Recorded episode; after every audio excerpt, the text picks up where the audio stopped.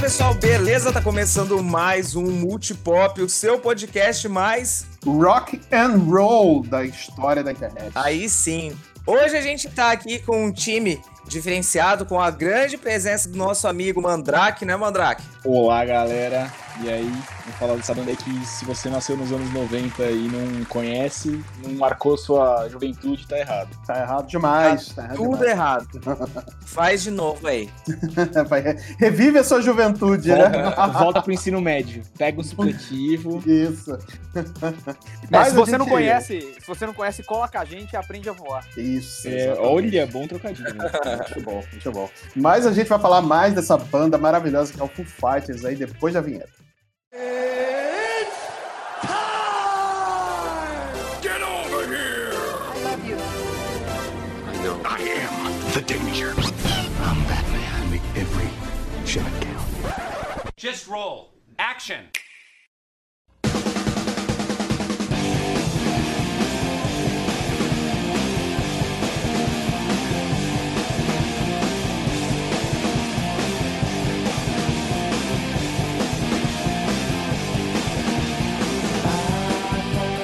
Não sei vocês, mas eu tenho uma ligação muito forte com Foo Fighters, né? Eu, quando eu era um, um jovem mancebo, eu gostava bastante de rap. E depois de ter algum contato com alguns amigos que tinham banda durante o ensino fundamental 2 e o médio, né? Comecei a conhecer algumas bandas, como o Iron Maiden, como o Guns, né?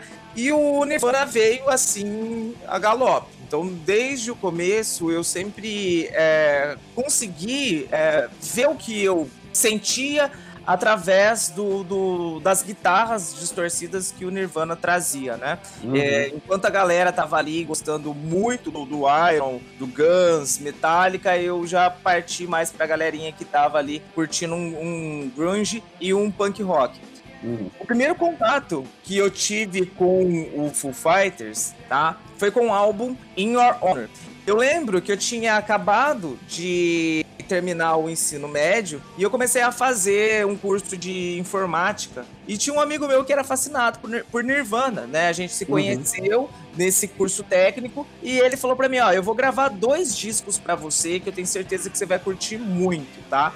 O primeiro disco que ele me passou foi o In Your Honor e em seguida ele levou Incubus para mim, que é uma banda que eu sou apaixonado. E eu escutei muito esse disco, né? Tanto que assim, já dando spoiler, uma das músicas, né, que eu mais gosto do Foo Fighters é Best of You, né, que é para mim a melhor trilha desse, desse disco e uma das melhores do, do Foo Fighters. Eu queria saber de cada um de vocês qual que é a ligação que vocês têm assim com o Foo Fighters. Vocês conheceram antes? Como que, como que a banda, o que a banda representa assim para vocês? Cara, eu acho que assim que nem você, mano, eu também era da galera do punk rock.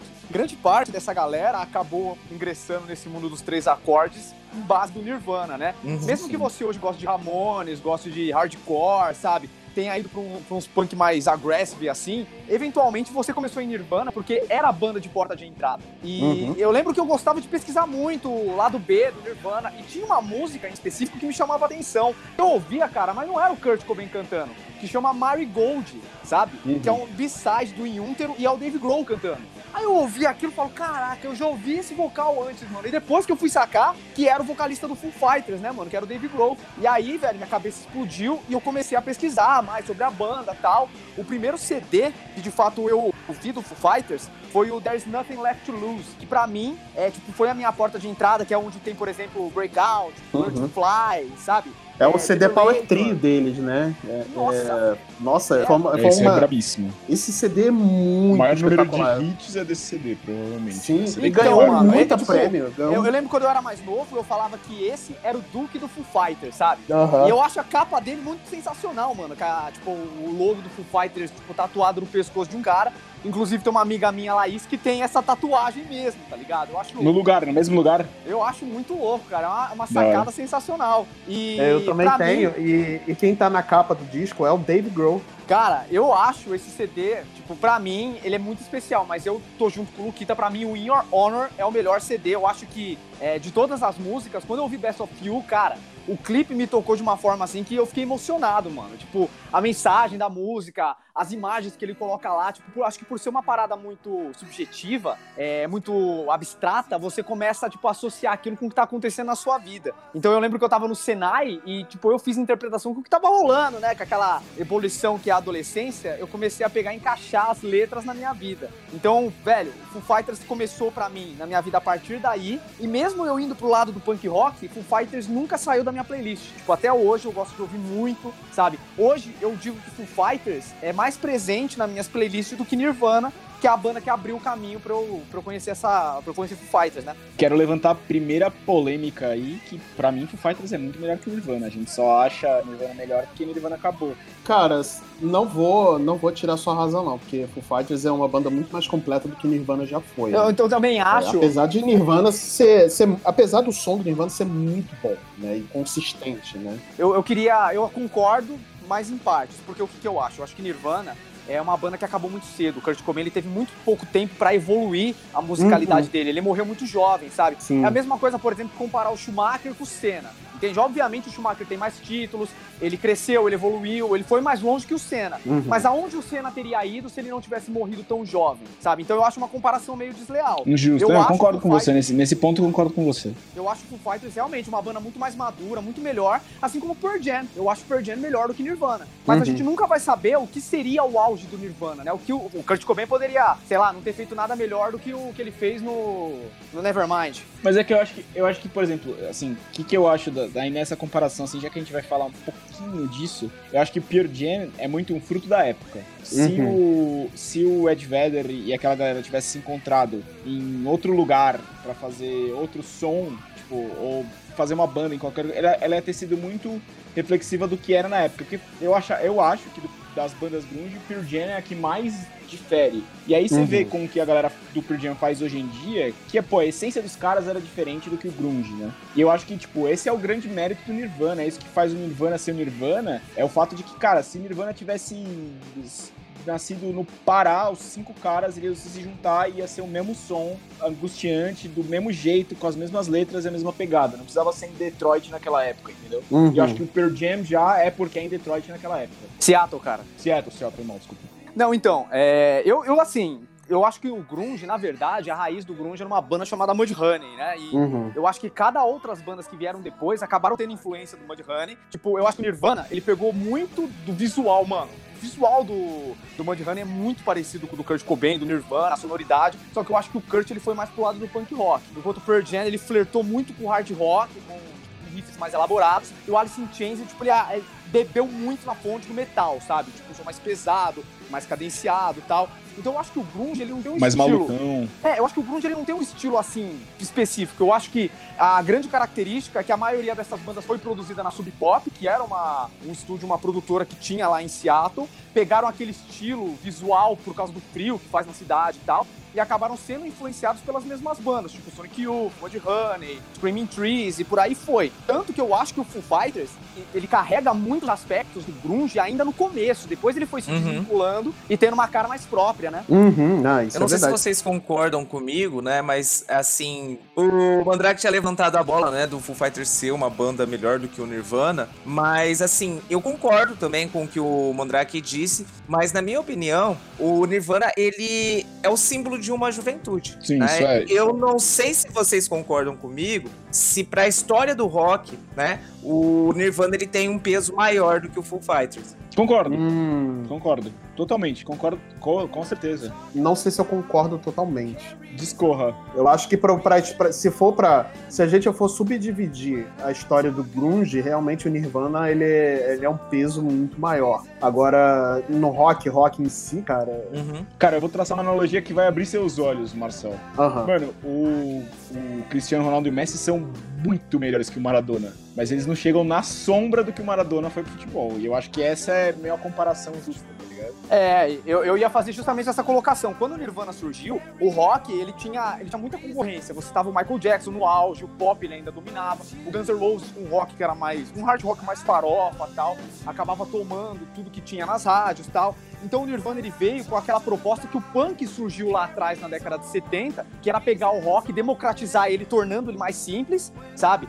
Fazendo ele ser divertido de novo. Então eu acho que talvez o Foo Fighters ele tenha crescido do jeito que ele cresceu por Porque o Nirvana arou o terreno lá atrás.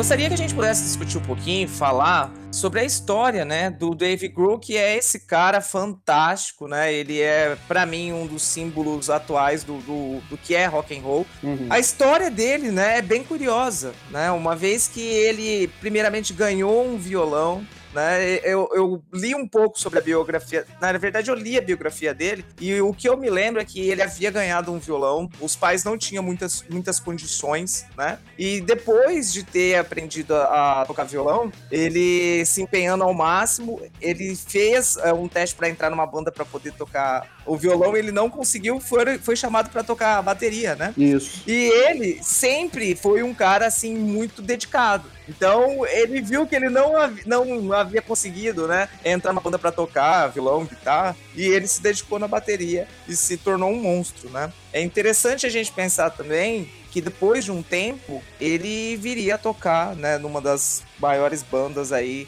do, do rock mundial, que é o Nirvana. E tem toda uma questão por trás da, da dessa, dessa chamada né, que ele teve para tocar no Nirvana, uma vez que na biografia dele ele fala um pouco sobre como era a amizade dele com o Kurt. Eu não sei se vocês chegaram a, a ler alguma coisa, se tem alguma coisa que vocês queriam falar sobre essa relação da história deles, se vocês também acham curioso tudo isso. Eu, eu tenho até uma pergunta para vocês, que uma vez eu ouvi falar que a música My Hero do Foo Fighters é uma homenagem ao Kurt Cobain. Isso procede? Vocês sabem alguma coisa? Na verdade, o que mais se aproxima de uma homenagem ao Kurt Cobain tá no disco, tá exatamente no disco que o Mandrake mais gosta, né, que é o Wasting Light, que é uma música que até o, o, o Chris Novoselic participa, né? I Should Have Known, ah, essa música é foda, velho. Essa música é linda, sabia. é foda demais, assim, e é a música que mais se aproxima. Inclusive, uma, uma curiosidade, é, vocês sabem que quem produziu o disco do Nevermind foi o Butch Vig, né? Uhum. O, o, o, messias aí da, das, dos produtores de, de, de, disco e tudo mais. E ele produziu o Wasting Light também, né? Uhum. Então foi a primeira vez que ele tava, que estava no mesmo estúdio Butch Vig, Dave Grohl, Pat Smear e o e o Chris Novoselic, né, sem o Kurt Cobain, né? E ele e aí quando o Dave trouxe essa música, né, pra, pra gravar, para poder ser produzida e tudo mais. Você vê que a, até o baixo do, do, do Chris é, é, muito característico do Nirvana, né? Então é uma coisa muito característica, né? A letra, se você parar para ler, ela realmente é uma é o que mais se aproxima hoje de uma homenagem do, do, ao Kurt Cobain, né? Porque o Dave ele teve, sempre teve uma amizade muito forte com ele. E ele sentiu muito a morte do, do Kurt, né? Porque é, é, era, acho que era o cara que estava mais próximo do, do, do, Kurt, né? É, ele, na verdade, ele morou durante um tempo, né? Ele dividiu um apartamento com o Kurt. Uhum. E eu lembro de ter lido que uma das coisas que fizeram com que ele meio que se distanciasse um pouco da amizade com o Kurt, né? Os dois viviam tretados porque o Kurt ele usava muita droga. Uhum. Eu não sei se vocês chegaram a ver alguma coisa, mas o Kurt ele tinha um problema sério de estômago, né? É aquela síndrome do intestino irritável, na verdade né? Sim, sim. E sim. Ele, ele, usava muita droga para poder aliviar essa dor. Então, assim, eu não, não sei se, é, se era apenas uma justificativa, né? Com certeza ele também gostava de ficar chapado. Mas é um dos motivos dele usar muita droga era para passar essa dor que ele tinha. E quando o Kurt ele conheceu a Courtney Love, ele tava, ele tava limpo, ele tinha parado de usar droga. E ela trouxe ele novamente pro mundo das drogas, e isso foi uma das maiores tretas que os dois tiveram, né? Uhum. No livro, conta que durante muito tempo os dois dividiam o apartamento, mas não se falavam, né? Tocavam tudo, tudo, dividiam o apartamento, mas por conta dela, eles haviam ficado bastante tempo sem, sem se falar. Sim, verdade. Tem esse, essa história que eu, parece, né? Ele nunca foi confirmado uhum. por, pela parte do Dave Grohl, né? Que ele não curtia esse relacionamento do, do, do, Kurt com a Courtney Love, né? Cara, só, só quem curtia era o Kurt e a Courtney, né?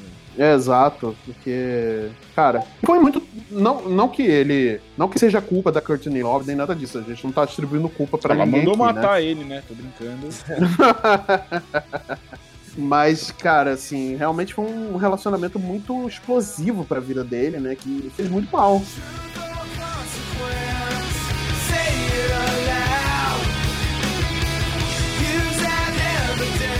Das pessoas que o Marcelo citou aí que estava naquele estúdio é um cara chamado Pat Smear. Sim. Né? E ele hoje ele é integrante novamente, ele já participou do Foo Fighters no começo da na, na formação original. Sim, e depois sim. ele voltou agora em 2014. Mas muita gente não sabe que ele passou por uma situação muito parecida com a do Dave Grohl, porque ele fazia parte de uma banda chamada The Germs, de uma uhum. banda de uhum. punk rock e tal, e o vocalista era um cara muito promissor chamado Derby Crash. E ele também morreu, inclusive no mesmo dia que o John Lennon morreu, porque a morte dele não teve tanta notoriedade. É, ele ele morreu também por abuso de drogas, e isso foi uma coisa que também afetou muito o Pat Smear, e pra quem gosta de punk rock é um baque, porque realmente, tipo, The Germs era uma banda muito promissora e acabou sendo interrompida aí, tipo, por causa que o vocalista morreu muito jovem. Também Então, não, né? A primeira pessoa que morre por, por, abuso de drogas, das que você citou, que o Kurt Cobain se matou, o, o John Lennon foi assassinado. Ah, não, das que eu citei sim, né? Mas aí que tem você o falou Clube dos 20. também por... Ah, Ah, entendi. É, é porque tem o 27. Clube dos 27. Falam que o Kurt Cobain, J27. inclusive.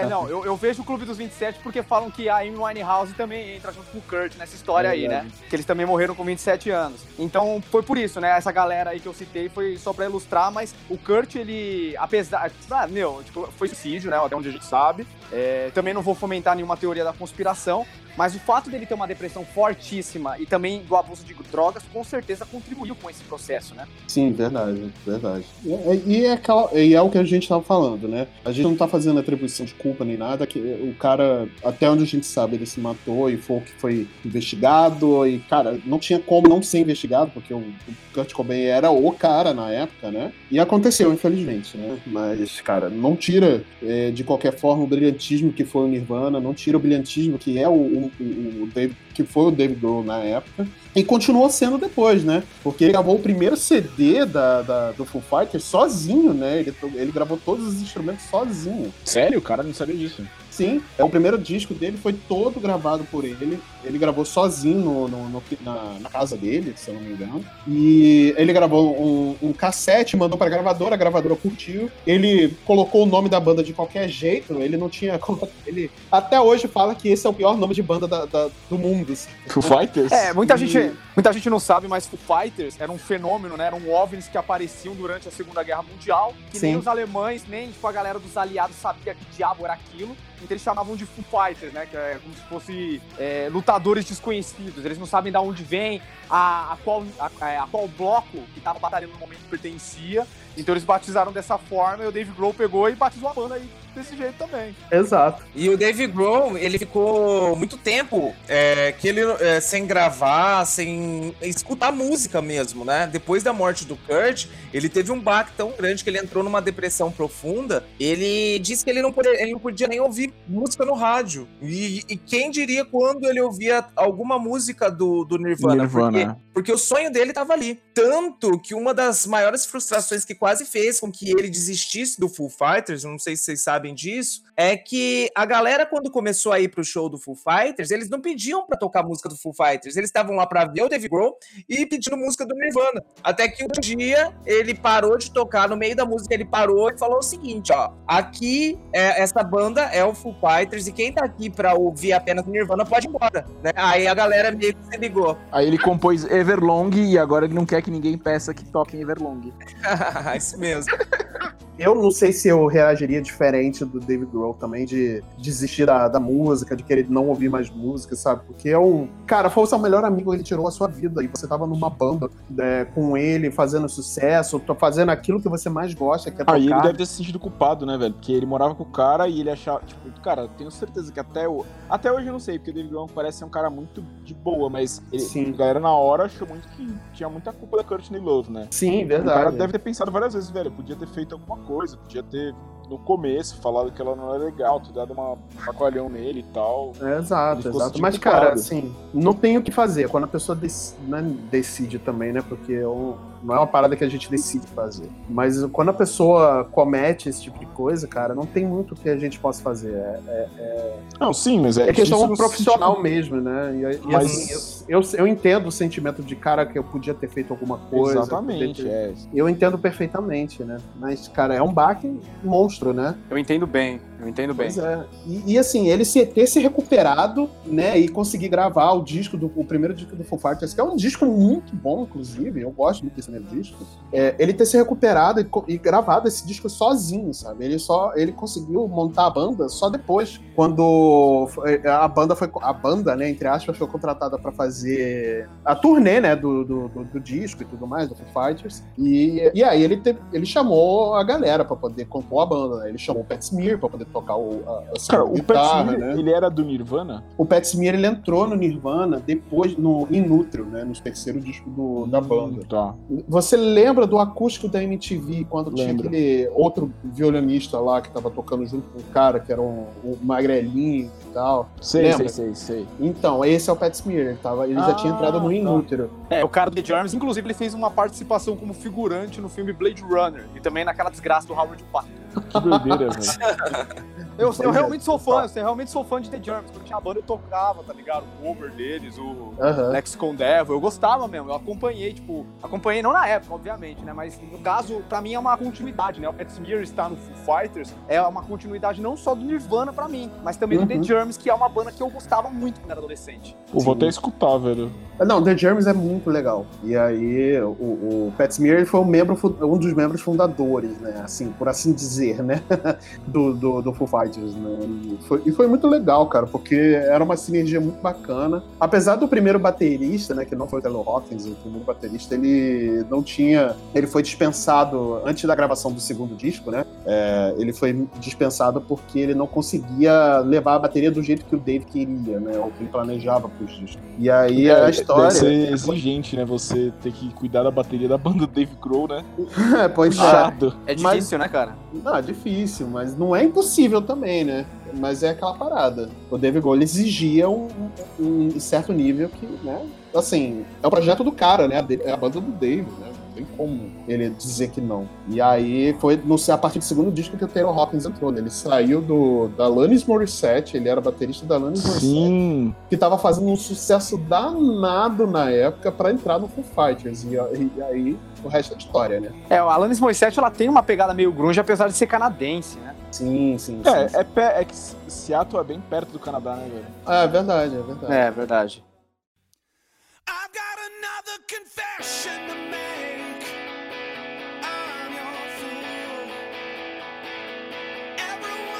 Chains to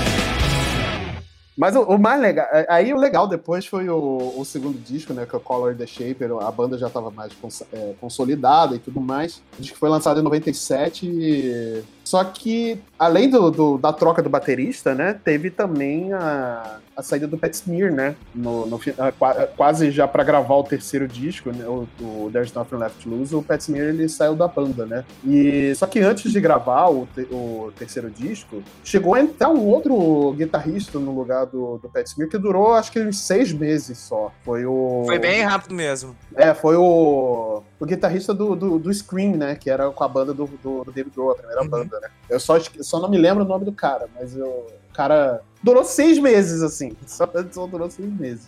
Uma coisa que eu acho engraçada no The Colors and the Shape é que eu acho que é o primeiro CD em que a gente vai, a gente conseguiu acompanhar muito isso por clipe e tal, que a gente começa a perceber que o Dave Grohl ele tá se afastando da estética e do visual e da sonoridade grunge e tá começando a construir uma identidade própria. Uhum. Eu acho que tipo, as músicas, por exemplo, dos, dos singles que saíram, tipo Walking After You, por exemplo, o próprio Everlong, que acho que foi Uhum. o carro-chefe desse CD, você já vê uma Nossa, sonoridade... Everlong é a melhor música do Foo Fighters, né? Não, você Nossa. já vê a sonoridade visual deles no clipe e tal, o Dave Grohl de terninho, mano, já é totalmente diferente de qualquer coisa que o Nirvana já tenha feito. Sim, sim. Até, a- até o estilo dele mesmo, né? De, de ter cortado o cabelo, ter deixado a barba crescer. Né? Vocês falaram no primeiro contato de vocês com Fighters e, e acabou que acho que a gente mudou de assunto. Eu não falei É como é que eu fiz, né? Ah, por favor, fala aí. Eu lembro, eu escutei, eu vi na MTV a primeira vez que saiu All My Life. Uhum. All My Life. E, e, mano, 16 anos, tipo, a letra é, nossa, tipo, muito foda pra quem é, tá na adolescência, né? Tipo, Uhum. Uhum. sem contar que eu achava muito foda as alternativas, tipo, a- quando ele. Ele faz isso em várias músicas, né? Que ele fala baixinho e depois ele Uhum. estoura de Vai guitarra aumentando. dá uma virada rápida, acho muito foda, tá ligado? Cara, eu Sim, gostei muito verdade. dessa música. E a sequência tipo, foram músicas que eu achei bem legais, assim, tipo assim, não foi. Cara, teve. Aí teve o, o In Your Honor, né? Uhum. E aí teve Best of You, várias músicas que eu achei legais, mas não explodiram minha cabeça que nem é, All My Life. Uhum. É, acho que até por ser a primeira, não que agora eu nem acho All My Life melhor que essas músicas que eu citei depois. Mas aí eu comprei um PSP e tinha Rock Band nesse PSP. Nossa, o Rock Band do PSP é muito bom, É cara. o melhor Rock Band de todos, provavelmente, né? Até de seleção musical. Sim. Tinha uma música Ah, é, a é, seleção é muito boa mesmo. chamada Everlong nesse, nesse Rock Sim. Cara, Verdade. eu tocava essa música pra escutar ela. Eu ficava Uhum. puto quando eu errava que, que não tinha, não conseguia escutar a música. E aí, eu, caralho, essa música é do Fighters. Aí eu peguei do, tipo, ali do. All acho que o CD do All My Life chama All My Life, né? Eu peguei do All My Não, não, Life. é One by One. One by One, tá certo. E eu peguei ele do One by One pra trás e, cara, eu descobri tudo isso. E, e aí, eu, até agora que eu tava vendo que This Is a Call é do Foo Fighters, eu não sabia, achei que era, Sim. era do Call in the Shape. Cara, Everlong é tipo Monkey Ranch, Call, é, Evertra, é, Everlong, My Hero, tipo, cara, My- My essas Hero. músicas, My eu Hero descobri essas músicas Foi a primeira. muito Monkey. Ranch também, né? Monkey Monkey Ranch. Ranch é bom demais, velho. Cara, e aí eu tô falando isso porque a gente, como a gente tava falando do Call and the Shape, pra mim é o, o CD do hit, né, velho? O CD que colocou o Foo Fighters como um ícone pop, assim, não só uma banda de rock segmentada que era. E fez também deixar de ser a banda do Dave Grohl, né? Eu acho que virou, o Foo Fighters virou o Foo Fighters ali, né? Eu, eu, eu- eu concordo com você nessa questão. Ah, Foi aí que deixou de ser a banda do Dave Grohl e virou o Foo Fighters. Mas eu acho que ainda o- a fábrica de hits tá no próximo CD. Sim, verdade, isso é verdade. Não que esse disco também não tem, porque é um atrás do outro, né? É, eu acho que o papel, é, o papel é um pouco diferente. Eu acho que Learn to Fly meio que transformou eles no ícone pop, sabe? Sim. Que todo mundo sabia quem era. E chegou num ponto deles desassociarem com Nirvana, sabe? Tinha uma, tem até aquele Sim, meme lá, exato. tipo, nossa, vocês já repararam como o vocalista do Foo Fighters é igual o baterista do Nirvana? Realmente, eu, É acho que verdade. foi, eu acho que foi no Learn to Fly, tá ligado? Essa música, esse hit que fez essa ruptura aí, sabe? O No- clipe na também, né? O clipe é muito bom. Não só isso, o clipe Mas os também. clipes são todos muito bons, né, velho? My Hero. Virou uma, virou uma marca registrada, né? os- Esse estilo de clipe pro, pro Foo Fighters, né? Nessa época que era, tinha uma narrativa. Aquele clipe que- que é com o Jack Black, de Low. É da- uma música chamada One. Não, Isso. é de Low, não é o que é o Jack Black? Ah, é de louco, que eles estão quebrando o quarto, né? É, que eles vão ficando doidão, é muito bom. Aí eles, Uhum. eles se vestem de mulher, é muito engraçado, velho. É muito bom. Se eu não me engano, tem uma música do Foo Fighters que chama One, que era a trilha sonora de um filme com. É The One, que é a trilha sonora de um filme que tem a participação do Jack Black. E eu lembro que eu comprei o One by One por causa dessa música, que eu gostava muito. Só que essa música, The One, não está no One by One. Tô louco, eu não sabia. Caramba. Eu não conheço essa One, na real. Vou escutar. Agora, esse disco do, do Foo Fighters é realmente o que o Marcel falou, né? Esse, o terceiro disco, né? There's Nothing Left to Lose, foi a fábrica de hits, né? E, inclusive, foi o disco que deu a maior é, quantidade de prêmios, né? Pro, pro, pra banda, né? E, é- e era só o trio, né? O David Grohl, Nate Mendel, né? O baixista e o Taylor Hawkins, né? Aí vem Stack Adapters, Breakout, Learn to Fly, é, Generator, pô, Next Year, cara, um atrás do outro. Inclusive, Breakout é trilha sonora do filme Eu e Eu Mesmo Irene, do Jim Carrey, né? Que é Sim, muito sim, engraçado, cara. Muito bom, muito bom mesmo. Eu, eu, vou, eu vou dizer que assim, Foo Fighters e o David Grohl foram, foram, que, foram os, os caras que. Não é nem o Foo Fighters, mas o, o Nirvana e o David Grohl foram os caras que me, me, me, me colocaram no, no projeto música, sabe? Eu quero ser música, eu quero viver rock, eu quero ser um rockstar e não sei o quê. Pequeno brasileirinho e tudo mais. E aí eu aprendi a Brasileirinho é foda. e eu, e eu aprendi a tocar bateria por causa do, do Dave Grohl, né?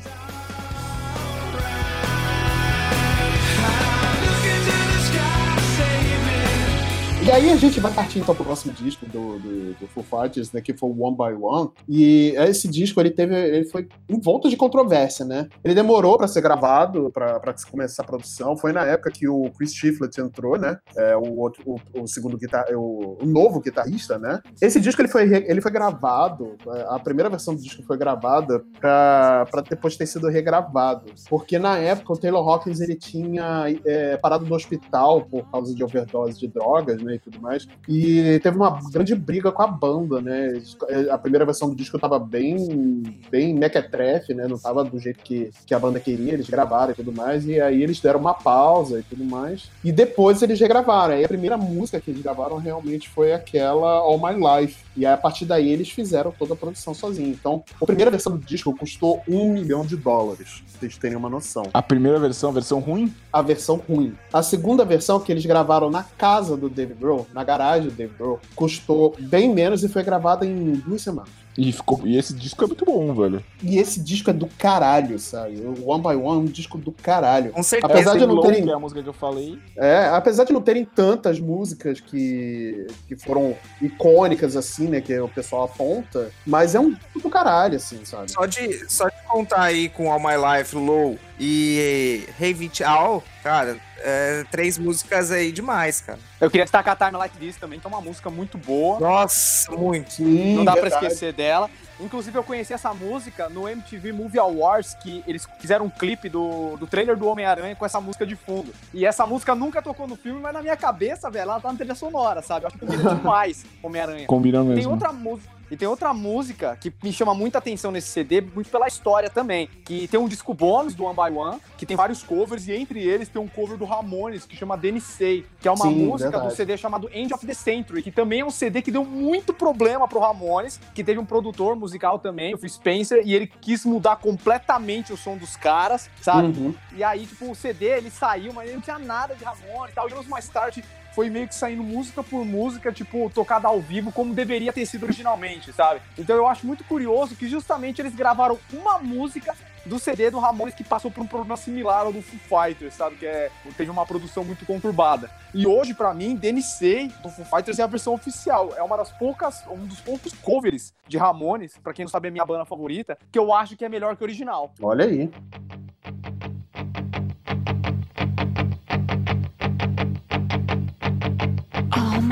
Próximo disco, né, que, que é o In Your Honor, né, que o, aliás foi o disco aí que, que trouxe a, a luz da banda, né, para os nossos integrantes aqui, para boa parte dos integrantes. É, ele é um disco curioso porque além de ter uma faixa, é, tem um, são dois discos na verdade, né, que veio desse nesse CD, né, nessa coletânea. Além do, do, do disco que é o chamado disco rock, né, que teve todo a, a In Your Honor, é, No Way Back, Best of You, que é uma, que é uma música linda demais. Que toda vez que eu ouço, que eu, eu fui a show, que eu ouvi elas ao vivo, eu chorei, sabe? Best of You é, é uma The mensagem. Pretender é dessa música, desse CD também. Não, não, do Pretender é do, é do seguinte.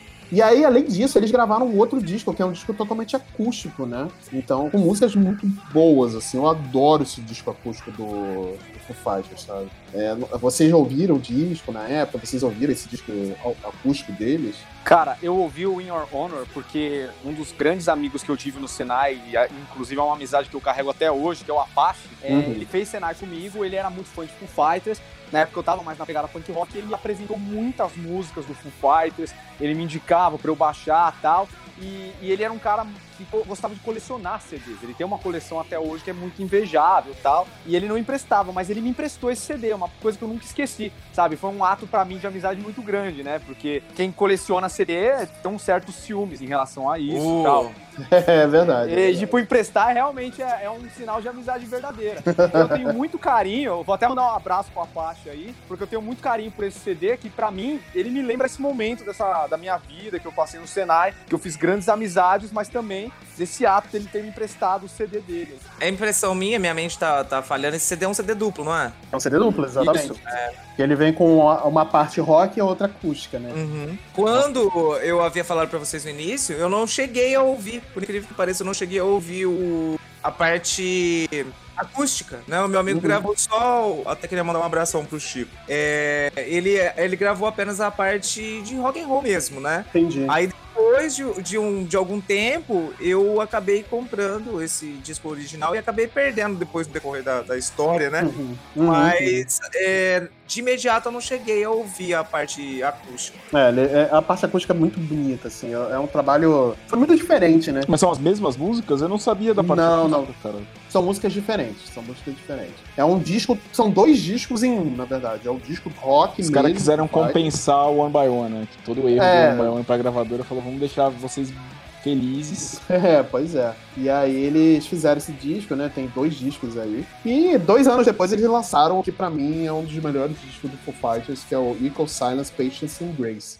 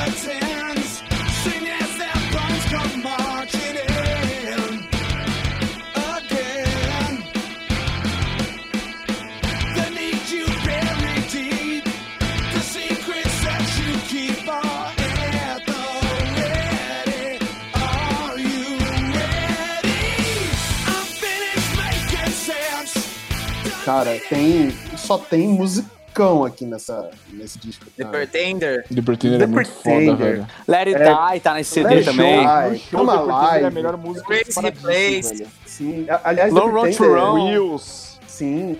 The Pretender, pra mim, é o, a melhor música do Foo Fighters, pra mim, sabe? É um. A letra diz tanta coisa que eu quero dizer pra tantas pessoas, cara. E- Eu acho que é tão difícil, assim, que nem você expôs, assim, ó. The, The Pretender é a melhor, cara. Tem tanta É. música que eu gosto. Eu tenho uma ligação tão forte, assim, como o Mandrake com, com o Everlong, embora eu goste mais de Everlong a versão acústica. Uhum. É, mas se fosse pra eu colocar, assim, uma música que realmente tem uma. que expõe, assim, o, o meu sentimento, que eu tenho uma ligação muito forte também, até mais do que Everlong, seria Walk. Uhum. Walker que é do de... disco seguinte, né? Que é o melhor Sim. disco disparadíssimo, velho.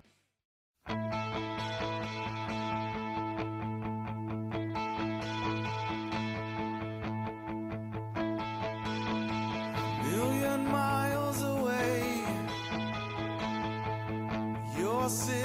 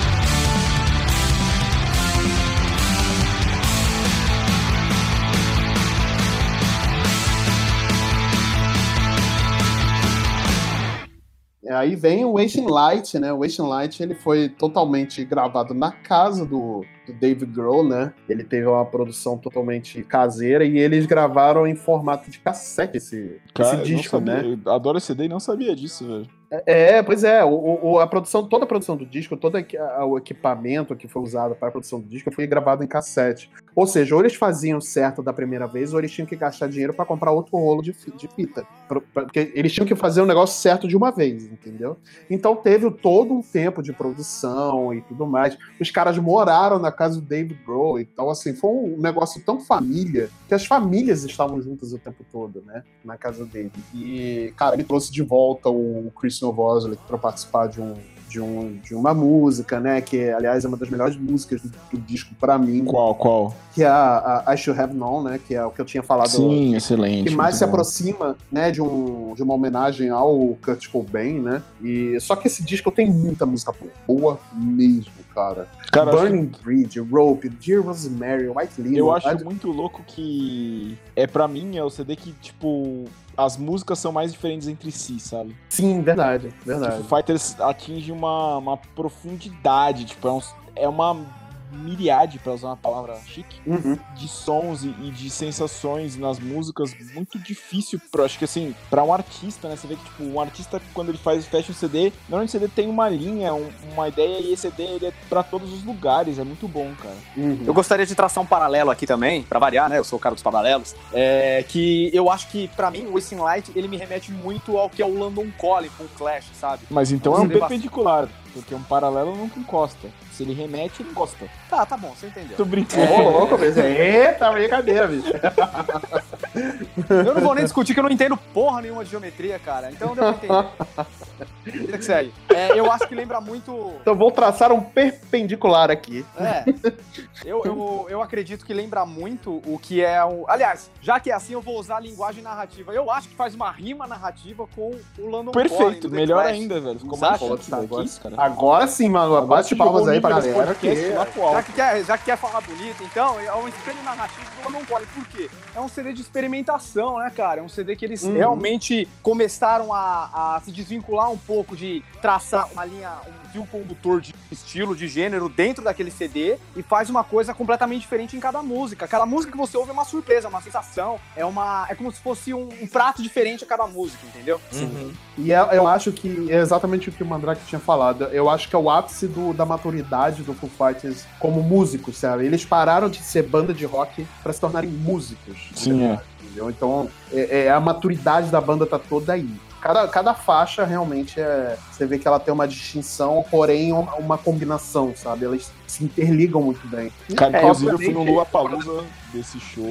E que show, velho. Cara, eu, eu tenho uma história engraçada, porque eu ia nesse show, do, foi, ia ser o primeiro show do Foo Fighters que eu ia na minha vida, e eu, comp, eu ia comprar o ingresso pra esse, pra esse show, né, do, do Lollapalooza e tudo mais. E, cara, eu esperei, eu fui esperando pra comprar e tudo mais, que eu falei, ah, vou, vou comprar, eu vou, vou esperar um pouquinho, esperar virar o cartão e não sei o que. Aí, quando eu fui comprar, tinha esgotado. Acabou Tinha muito esgotado. rápido. Eu, Putz, cara. Cara, eu lembro que eu cheguei, eu cheguei pra ficar na pista, o show do Fighters era tipo às nove. E nessa Uhum. época no Lollapalooza, a dinâmica era tipo o palco principal, acho que não tinha show até o horário do, do- do- das bandas principais. né? Não, não, é verdade. E aí eu cheguei, tipo, às duas da tarde. Eu já fiquei a uns 300 metros do, do, do, do coisa, velho. Eu fiquei às Aham. duas da tarde e falei, ah, não vou fazer nada, vou ficar aqui vendo, esperando o show do Fighters. Cara, eu fiquei uns 300 metros. Um show que eu esperei sete horas, tá ligado? Pra Vocês verem cara. como, é, como esse show tava cheio. Você falou que Tá- esgotou, tá Nossa. ligado? É, pois é, pra você ver só. E Eu só queria também, eu- é, já que vocês comentaram de show, eu acabei não caindo em um show do Foo Fighters, né? Mas sempre acompanhei muito, muita gravação deles ao vivo. E hoje em dia eu acho que é um dos maiores expoentes de como um frontman de uma banda de rock tem que se portar, Com certeza. sabe? Ah, com certeza. é, com Tem dois certeza. Foo Fighters pra mim na minha cabeça. Tem o Foo Fighters que eu conhecia antes do show e o que o Foo Fighters significa pra mim depois de eu ter ido no show do Foo Fighters. E, e isso, cara, isso é bem mágico. É tipo muito absurdo, né? Porque Pois é. a música é a mesma, mas as músicas. Eu escuto as músicas gravadas e elas significam outra coisa pra mim depois que eu fui no show, velho. É, a escola, é a escola Fred Mercury de você fazer um show, né, cara? Eu acho que o- o- Exato. poucos músicos pegaram isso e conseguiram é, sintetizar dentro das suas interpretações ao vivo. Tipo, o Billy Joe do Green Day, eu acho que ele é um cara que é um bom frontman também. Eu acho que assim, pra mim, não tem nenhum show, né? que Eu nunca fui num show pessoalmente, assim como o Marcel, mas assistindo, né, a shows gravados, eu não consigo identi- identificar um show de qualquer outra banda que eu gosto melhor do que o Live in Wembley. Todo Cara, mundo fala show, é show. Esse show é, é fantástico, cara. Nossa, esse show é demais. Eu lembro de umas coisas bobas que o Dave Grohl fez até hoje, assim, por exemplo, ele tava, tipo, ele começou uma narrativa de que ele tinha, tipo, tava achando ruim gritar demais, tá ligado? Umas músicas ele terminava falando, cara, não, tô, tô com a voz, tô gritando muito, não sei o quê, e aí teve uma hora que ele, ah, e vocês gostam que eu grite, né? Vocês não estão nem pra minha garganta. Então eu vou gritar. Quando vocês contarem três, eu vou gritar. Aí ele, tipo, aí todo mundo, "One, two, three." aí quando ele gritou, Quando ele foi gritar, ele fez um gritinho merda, tipo, de zoeira, tá ligado? Aí todo mundo, tipo, o cara, tipo, todo mundo rachou o bico. Aí ele falou, não, agora vai. E aí ele mandou um gritão foda. Eu, nem- eu não lembro a música que ele fez isso, mas eu lembro dessa, disso. E aí, tipo, por exemplo, na hora do. do bis. Mano, isso foi genial. Tinha um telão. Aí na hora do bis, tipo, ele colocou uma, uma filmagem deles voltando lá pro fundo, né? Eu lembro de ter assistido esse show na TV. Cara, ele aí ele gritou, gritou, ele fez uma cara de ah, tá bom. Ele foi pro palco com a Joan Jett. o I Love Rock and Roll. Tipo, cara, que absurdo, sério. Foi tipo Absurdo, momentos né? da Absurdo. vida, assim. Isso é muito absurdo, velho. É muito absurdo, cara. É, realmente, o Foo Fighters é uma outra banda quando eles estão se, é, se apresentando ao vivo, né? Eu tive a sorte de ir em quatro shows do Foo Fighters já. A Lívia foi pela primeira vez é, no show do Foo Fighters comigo, no Rock in Rio, né? No último que teve. E, cara, foi muito emocionante esse show. Acho que foi o melhor show. Não só pela companhia, né? Porque, lógico, minha esposa é Lívia, a pessoa que eu mais amo na vida. Mas é, pela emoção dela de estar vendo pela primeira vez a, a nossa banda favorita. É, cara, vocês que têm o- o- a sua banda favorita, vocês entendem o que a gente fala, né? Cara, e mesmo que a sua banda favorita não seja Foo Fighters, vai no show do Foo Fighters se você tiver Vai, oportunidade, vai. velho. Tipo, cara, hoje o show é um bagulho muito Depois da vacina, hein? Depois da vacina. Depois- Óbvio, obviamente, né? O Foo Fighters é um bagulho Não, é, muito- é bom, é bom avisar. É bom caro. avisar. É, bom avisar, né, velho? É bom avisar. Não vai É. ter show do Foo Fighters, David é um cara inteligente, velho. Não vai ter show no Brasil do Foo Fighters até tá Nem tão certo. cedo, é, pois é. Cara, Não, com é, certeza, mas vai, vai saber, né? Tem gente que acredita que a Terra é plana. vai que, Pois é, né?